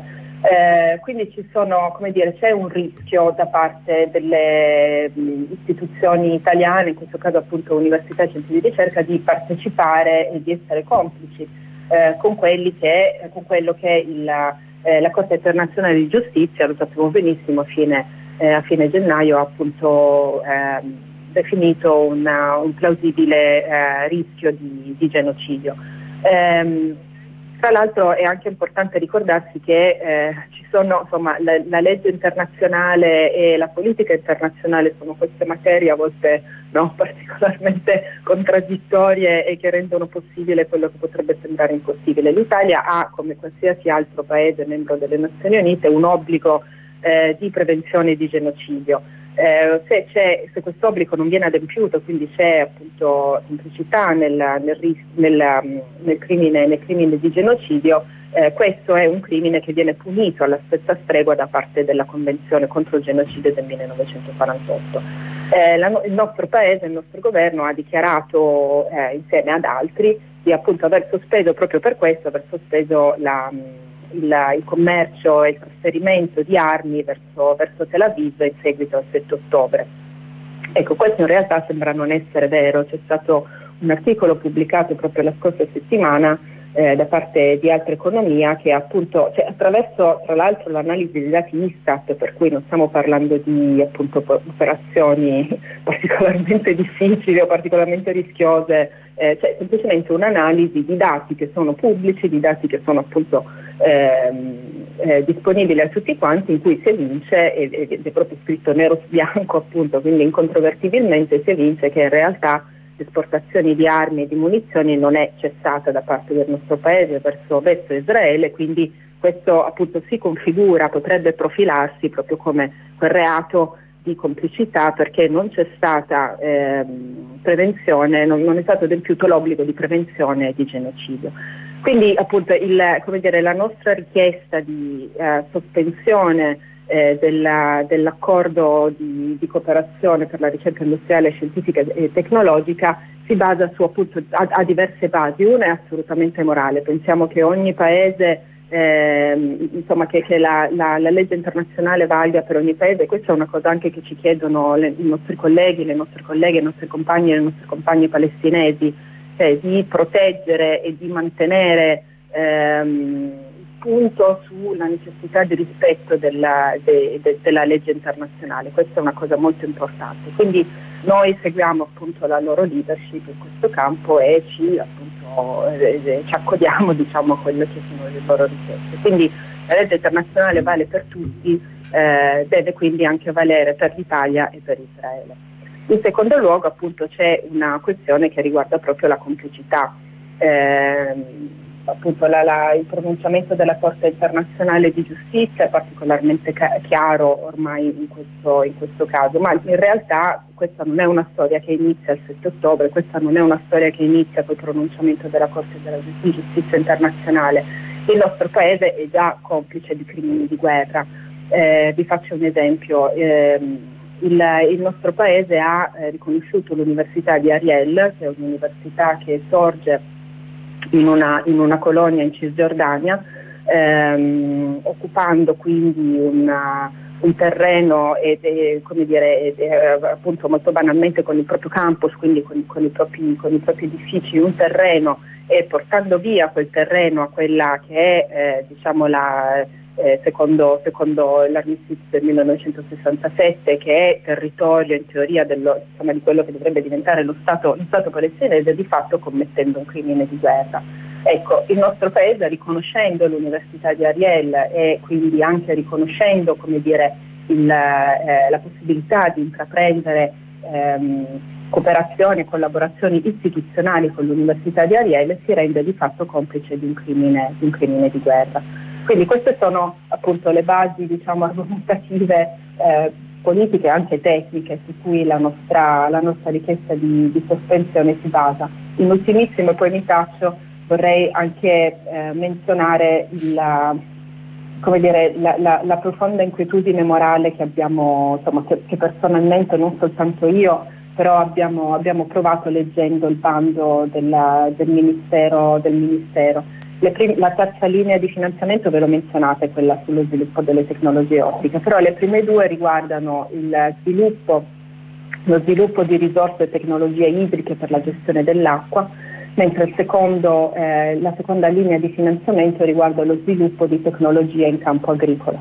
Ecco, c'è una questione, dire, c'è una questione proprio morale, proprio di coscienza che in qualche modo eh, no, si, si, pone davanti a chi legge questa, queste due linee di finanziamento pensando che, come giustamente ricordavi anche tu all'inizio, l'acqua, il cibo, eh, quindi anche l'accesso all'acqua, quindi la gestione no, della distribuzione delle risorse idriche e anche la gestione dell'accesso alla terra e quindi anche lo sviluppo di, di, dire, dell'agricoltura, delle tecniche normali di agricoltura e quindi di produzione di cibo, ecco, pensando che l'acqua e il cibo sono proprio utilizzati come due strumenti di guerra da parte di Israele, non soltanto dal 7 ottobre in poi, eh, ma proprio come diciamo, regolare, eh, appunto, regolare warfare, tecnica di warfare eh, nei territori, nei, territori, occupati sia in Cisgiordania che a Gaza.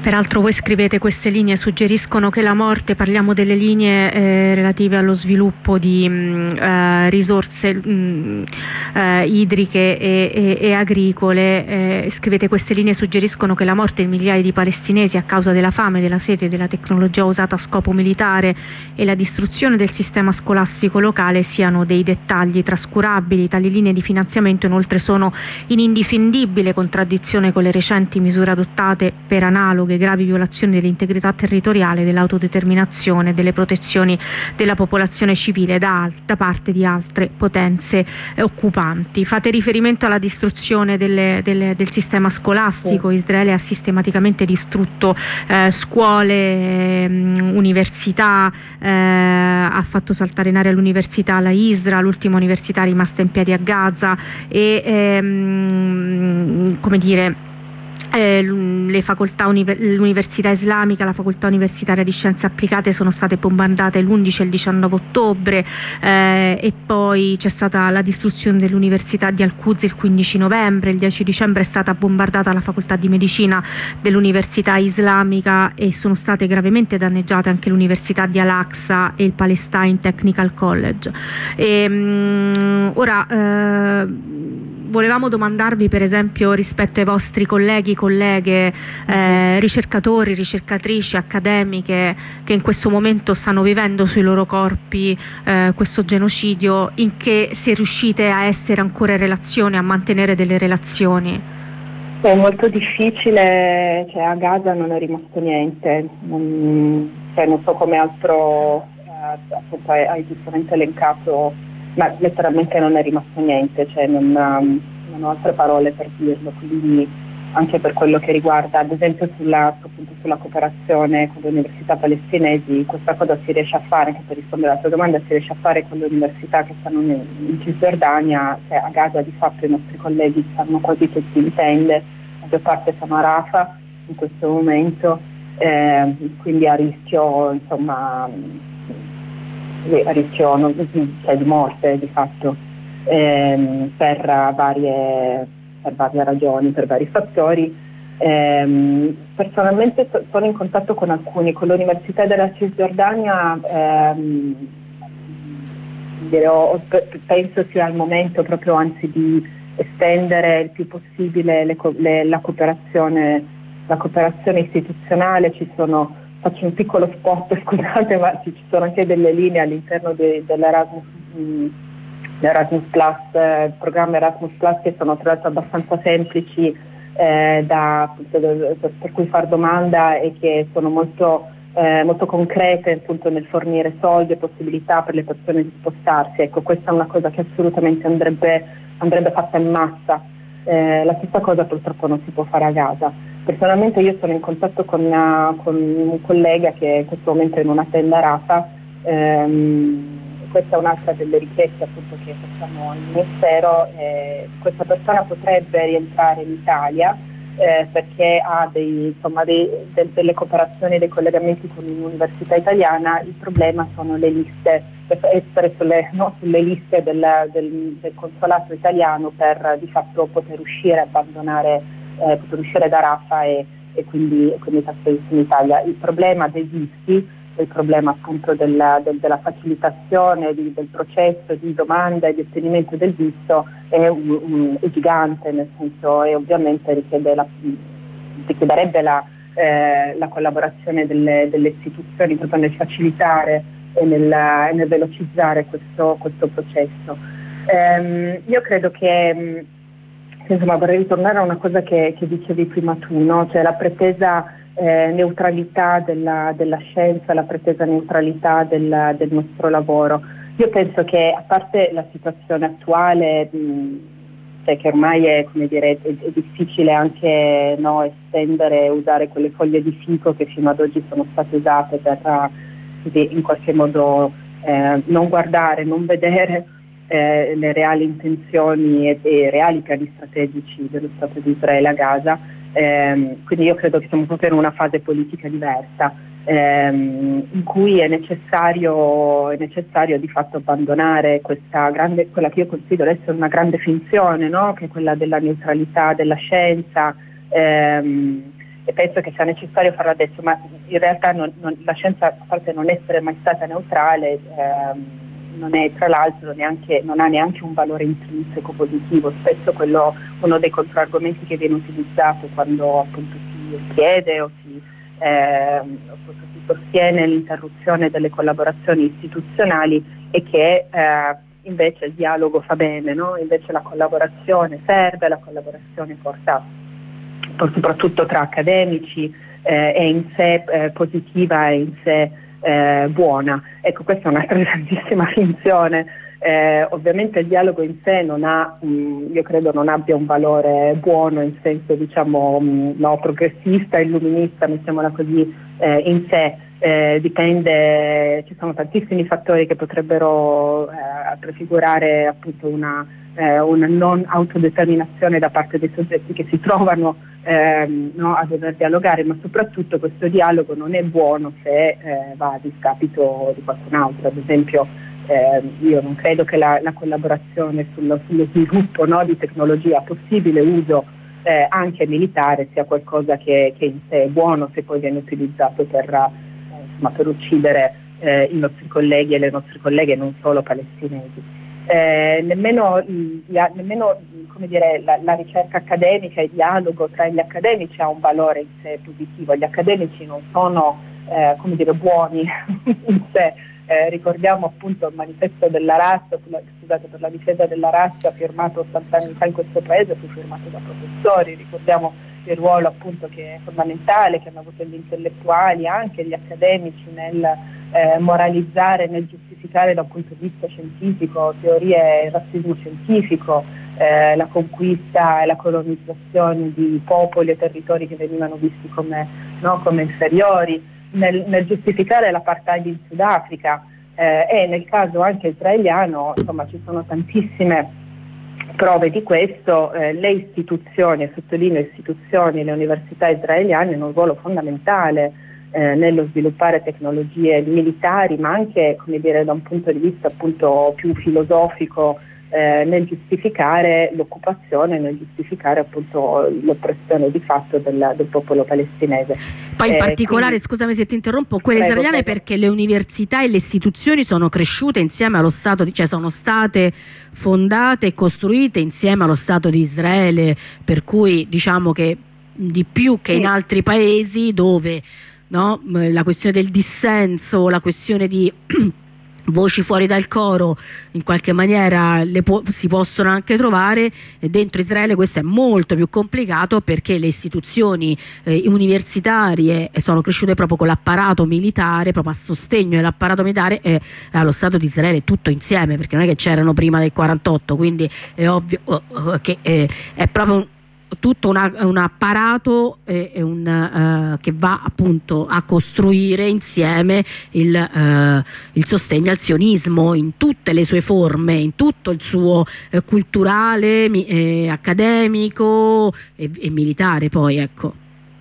Sì, io credo che le università in tutto il mondo abbia, abbiano abbastanza una funzione ancillare poi allo Stato di giustificazione e di sostegno. Penso che forse la particolarità del, del, dell'ambiente, diciamo della, eh, del, del, contesto israeliano sia proprio il, la forte compenetrazione con l'industria bellica eh, e non soltanto appunto delle facoltà diciamo, scientifiche. Eh, qui è importante ricordare che, eh, ed è eh, appunto non è un caso che noi parliamo di sospensione istituzionale, è importante ricordare che ci sono tantissime colleghe, colleghi insomma, che, che, eh, che, che, non sono diciamo, d'accordo o comunque non sostengono ehm, le politiche dello Stato di Israele, anche molti, molte colleghe e molti colleghi di fatto antisionisti eh, abbiamo avuto tantissimi arresti tra gli studenti eh, e le studentesse nelle università israeliane, eh, quindi nonostante ci siano appunto colleghe e colleghi con cui noi anzi vogliamo e continuiamo a dialogare, pensiamo sia fondamentale sostenerli anche no, in questo senso, nel senso di collaborare con loro, di scrivere con loro, di dare loro una piattaforma eccetera eccetera, ecco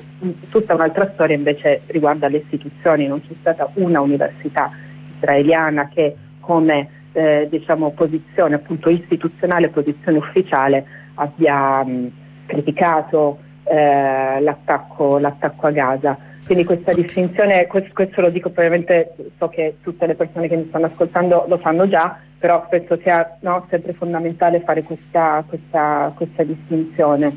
Um, Bene, noi ti ringraziamo di questo, insomma... Uh all'interno della nostra rassegna stampa di questo eh, specifica e di, eh, su quello che sta succedendo eh, nelle università. E soprattutto insomma, qualcosa si muove anche nelle università italiane per eh, non essere allineate a quelle che sono le politiche poi governative e di accordi accademici che insomma vanno avanti da tanto tempo.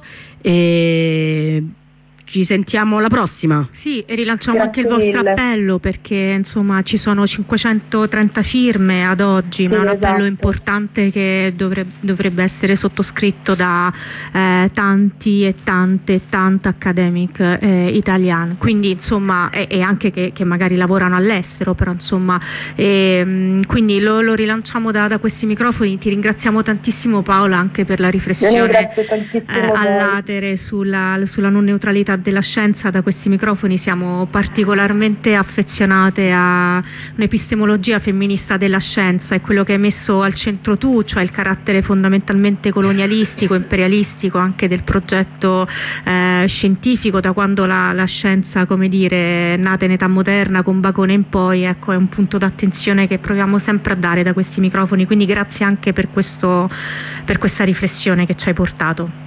Grazie a voi e buona giornata. A presto. Grazie, ciao, ciao. Arrivederci, ciao, ciao. a presto.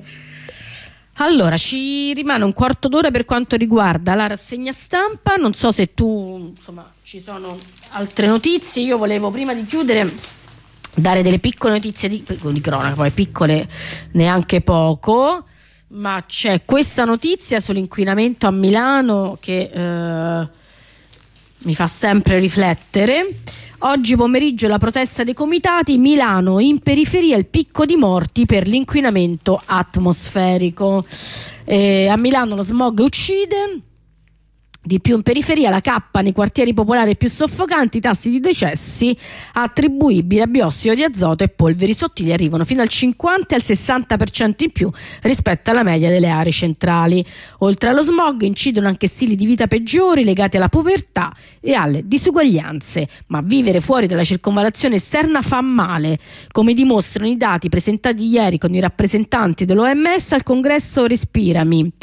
Per la prima volta sono stati dif- diffusi i risultati di uno studio sugli effetti sanitari a lungo termine sulla popolazione condotto dall'Agenzia per la tutela della salute di Milano, a partire dai livelli di concentrazione media degli inquinamenti legati principalmente al traffico e alla combustione negli impianti di riscaldamento. La zona rossa delle periferie è stata individuata incrociando i dati, eccetera, eccetera. Comunque. Diciamo che fondamentalmente gli oltre 1600 decessi all'anno per tutte le cause attribuibili al PM2.5 e gli oltre 1300 decessi annui attribuibili al biossido di azoto a Milano non sono infatti distribuiti allo stesso modo sul territorio. L'inquinamento ha effetti più grandi soprattutto nei quartieri periferici attraversati da strade molto trafficate, densamente abitati e dove c'è una maggiore quantità di persone con oltre 65 anni, quindi più fragili di fronte agli effetti dello smog. Anche altri elementi relativi alle caratteristiche socio-economiche della popolazione possono contribuire a spiegare perché l'inquinamento colpisca più duramente in periferia rispetto al centro.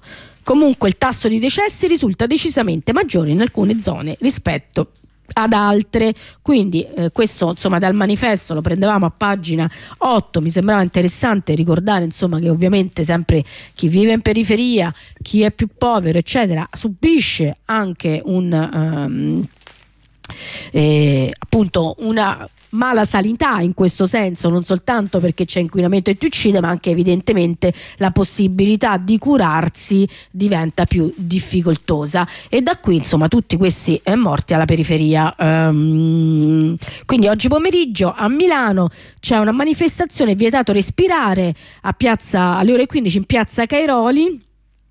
Dall'inizio dell'anno sono passati eh, 60 giorni, per 32 di questi a Milano la qualità dell'aria ha sforato i limiti consentiti con picchi anche di tre volte i tetti stabiliti per i singoli inquinanti. La soglia massima di sforamento stabilita dall'UE è di 35 giorni all'anno, ricordano gli attivisti di Sai che puoi tra i promotori della manifestazione. Vai, a te la parola. Allora, c'è la stampa stamattina, vabbè, non ve la leggeremo perché è esilerante, ma ci vorrebbe troppo tempo. A pagina mh, 11 della stampa trovate eh, un'analisi tutto, a tutto tondo sull'anarco Torino, a firma di Irene Famà. Dagli assalti alle volanti alla lotta contro CPR fino alla solidarietà per Alfredo Cospito, nel capoluogo piemontese la galassia di anarchici, squatter e antagonisti si riorganizza con una mappa dei gruppi, addirittura guarda una mappatura proprio... Sì, siamo agli anni 90, praticamente boom, ed è boom subito anni 90. Come va di moda la musica, così va di moda anche gli articoli, si riciclano, ormai sono passati 30 anni, ovviamente, eh, cioè prendi e butti là. Attualizzato le foto probabilmente e i luoghi ma appunto eh, come dici eh, roba, roba già vista. E invece sull'unità volevamo restituirvi un, prezzo- un pezzo di Frank Cimini perché come detto in apertura tra alcune notizie in prima pagina dopo mezzo secolo scrive Frank Cimini vogliono processare Curcio e Moretti. La procura ha chiesto l'indagine per l'omicidio del brigadiere D'Alfonso alla Cascina eh, Spiotta nel 1975 qui parliamo del sequestro Gancia riaperta dopo un esposto, era stata archiviata ma la sentenza era andata persa in un'alluvione e quindi i giudici l'hanno revocata eh, senza leggerla. Scrive Frank Cimini, in questo paese esiste una struttura di antiterrorismo militante di cui fanno sicuramente parte i PM di Torino che hanno chiuso le indagini sui fatti del 5 giugno 1975 a Cascina Spiotta nell'Alessandrino quando venne uccisa Maracagol durante la liberazione dell'imprenditore Vallarino Gancia. La procura vuole processare Renato Curcio, Mario Moretti, Laura Azzolini, Pierluigi Zuffada per l'omicidio del brigadiere Giovanni D'Alfonso. Per la procura avrebbero avuto ruoli diversi tra il sequestro dell'imprenditore e il conflitto a fuoco. Azzolino risponde per l'omicidio d'Alfonso, Moretti e Curcio avrebbero avuto un ruolo di concorso nell'organizzazione del sequestro di Gancia. Le impronte di Zuffada Oltre a quelle di Azzolini sarebbero state trovate nella relazione in cui si spiegavano ai militanti del gruppo le fasi del blitz, giusto per le famose impronte era stato condannato l'unico Massimo Maraschi. L'indagine era stata riaperta dopo un esposto presentato dagli erediti d'Alfonso, in precedenza era stata archiviata, questa sentenza venne revocata nonostante PM e GIP non avessero potuto leggerla perché un'alluvione l'aveva portata via e in quel modo arriviamo adesso alla chiusura dell'indagine nuova che prelude alla richiesta di processo. Ovviamente nel corso degli anni mai si è tentato di accertare se Maracagol fosse stata finita con un colpo di grazia mentre era a terra inerme, la giustizia su quegli anni va in una sola direzione, scrive Cimini, del resto la storia la raccontano i vincitori e i vinti non hanno diritto di parola. Si tratta della famosa memoria condivisa, appunto la verità raccontata da chi prevalse con i pentiti, le leggi speciali, la tortura, a conclusione di un durissimo scontro sociale e politico sfociato in una guerra civile a bassa intensità e nemmeno troppo bassa. L'avvocato Davide Steccanella, difensore di Azzolini e Zuffada, si limita a commentare voglio sapere se in Italia è possibile revocare una sentenza di proscioglimento senza averla letta. È questa l'eccezione che riproporrò nel corso del procedimento dopo che la Cassazione l'aveva definita intempestiva. Curcio, interrogato mesi fa come indagato, aveva chiesto di essere illuminato sulla morte di sua moglie Maracagol. Il magistrato promise che si sarebbero messi in moto, parole al vento. La sensazione, conclude Cimini, è quella di mandare verso la celebrazione di un processo per fatti di 50 anni fa con indizi molto labili, considerando che c'era stato un non luogo a procedere mai Torquemada e chiude, questa è la chiosa di Cimini, manca un'alluvione li ferma. E questa era l'altra notizia, non so se vo- hai altro, vogliamo passare alla cronaca. No, no, vai, vai. non- Alla cronaca di Roma, dico. Eh, perché se no oggi i giornali hanno, vabbè, ovviamente cioè, questo ennesimo show televisivo sulla strage di Erba, tutto viene trasformato no? in uh, qualcosa di appunto di, di- di- di pornografico e mm, Altrimenti c'è l'Iran, in Iran eh, scrive la stampa a pagina 18, andiamo agli esteri, eh, vince eh, la protesta, eh, c'è un'intervista da Zarna Fisi, eh, la scrittrice Zarna Fisi che dice la natura del regime islamico di Teheran è totalitaria, in quanto tale non è riformabile, vogliono raccontare al paese che la maggioranza li sostiene, la risposta è la disobbedienza eh, civile con delle, mh, delle immagini appunto di elettrici al seggio di Teheran senza eh, il velo e mm, il, mm, in realtà i seggi sono andati piuttosto deserti, scrive la stampa, non è servito l'appello della guida suprema Ali Khamenei ad andare a votare in massa per deludere i nemici, gli iraniani nelle prime elezioni dopo la morte di Mashamini hanno disertato le urne tanto da indurre le autorità a posticipare di ora in ora la chiusura dei seggi. Non trapelano numeri sull'astensione, ma sembra che questa tornata elettorale per il rinnovo del Parlamento e dell'Assemblea degli esperti sia in linea con le urne di quattro anni fa, quando si era registrato il dato più basso, 42,5% della storia della Repubblica Islamica. Gli occhi del mondo sono puntati sull'Iran, la gente deve fare, ehm, vabbè, qui riporta la stampa una mh, dichiarazione di Khamenei, insomma, che dice deve fare felici gli amici, rendere delusi i malvagi e eh, nei giorni scorsi molti attivisti avevano invitato la popolazione a non partecipare alle elezioni come segno di protesta per la dura repressione delle dimostrazioni dopo la morte di Mashamini, la 22enne, ricorderete, di origine kurda che ha perso la vita dopo essere stata messa in custodia dalla polizia morale perché non portava eh, correttamente eh, il velo. E, mh, ora, giusto per prendere Due, spunti, due, due, punti del, dell'intervista eh, ad Azar Nafisi che a nostro avviso possono essere interessanti. Uno è cosa si aspetta dall'Iran nei prossimi anni. Lei risponde: molti ex riformisti sono tornati sui loro passi, credevano nella rivoluzione islamica, per salvarla hanno accettato la sfida delle riforme. Oggi neppure loro confidano più nella rivoluzione né tantomeno nella possibilità che si adegui al presente. La preoccupazione peggiore del regime riguarda eh, questi ex idealisti che per primi hanno annunciato la propria volontà di non votare. Da un lato è vero che la eh, finestra riformista si è chiusa, dall'altro canto però si è aperta quella di chi ha archiviato l'esperienza abbracciata nel 79 e ora, minacciata, e ora minaccia il regime dall'interno. E, e un'altra questione nodale è la situazione dentro il paese è critica, eh, dice e chiede l'intervistatore, ma fuori il, il cosiddetto asse della resistenza capitanato da Teheran sta guadagnando terreno. Crede che a conti fatti eh, dice sostenere Hamas sia stata una scommessa vincente per il regime degli Ayatollah. È terribile ammetterlo, ma è così. Sul piano regionale purtroppo la Repubblica Islamica ha ottenuto un ruolo di rilievo, per ora almeno il contesto favorisce questo gioco sporco. Ehm, vabbè, e qui insomma una lettura su Hamas. Insomma, mm, secondo me, al di là di quello che mm, insomma ovviamente si posiziona sulla eh, stampa, quindi è chiaro che ha una visione molto chiara, sarebbe interessante eh, un giorno approfondire anche eh, il posizionamento dei fratelli musulmani e dei paesi musulmani in questa situazione anche a Gaza, no? perché poi in realtà lo citavi tu prima, per esempio l'Egitto di Al-Sisi è completamente come dire, un Ponzio Pilato della, della regione medio orientale no? e, e, l'unico che si è espresso è Nasrallah di Hezbollah che ha fatto un discorso molto politico mesi fa, ma insomma... Sì, ma comunque ne, insomma, l'Hezbollah non stiamo facendo praticamente neanche l'Iran, non è che c'è dei parte di nessun esatto, no, paese più o meno arabo-islamico di varie tendenze abbia fatto nulla.